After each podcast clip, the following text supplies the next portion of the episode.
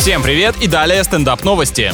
Названы самые майонезные города России. Это для какой-то детской настольной игры интересный подход к изучению географии. Эксперты обращали внимание на показатели продаж самых популярных соусов. Ну, хорошо, что не на процент людей, страдающих одышкой. Кстати, те же населенные пункты, где любят добавлять в еду майонез, можно автоматически признать не умеющими готовить. В общем, на первом месте оказались Томск и Тюмень, на втором Красноярск, на третьем Воронеж, а Москва и Казань в конце списка.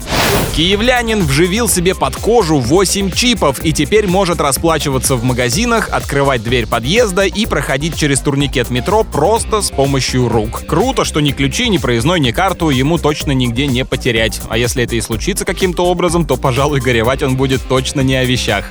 На этом пока все. С вами был Андрей Фролов. Еще больше новостей на нашем официальном сайте energyfm.ru.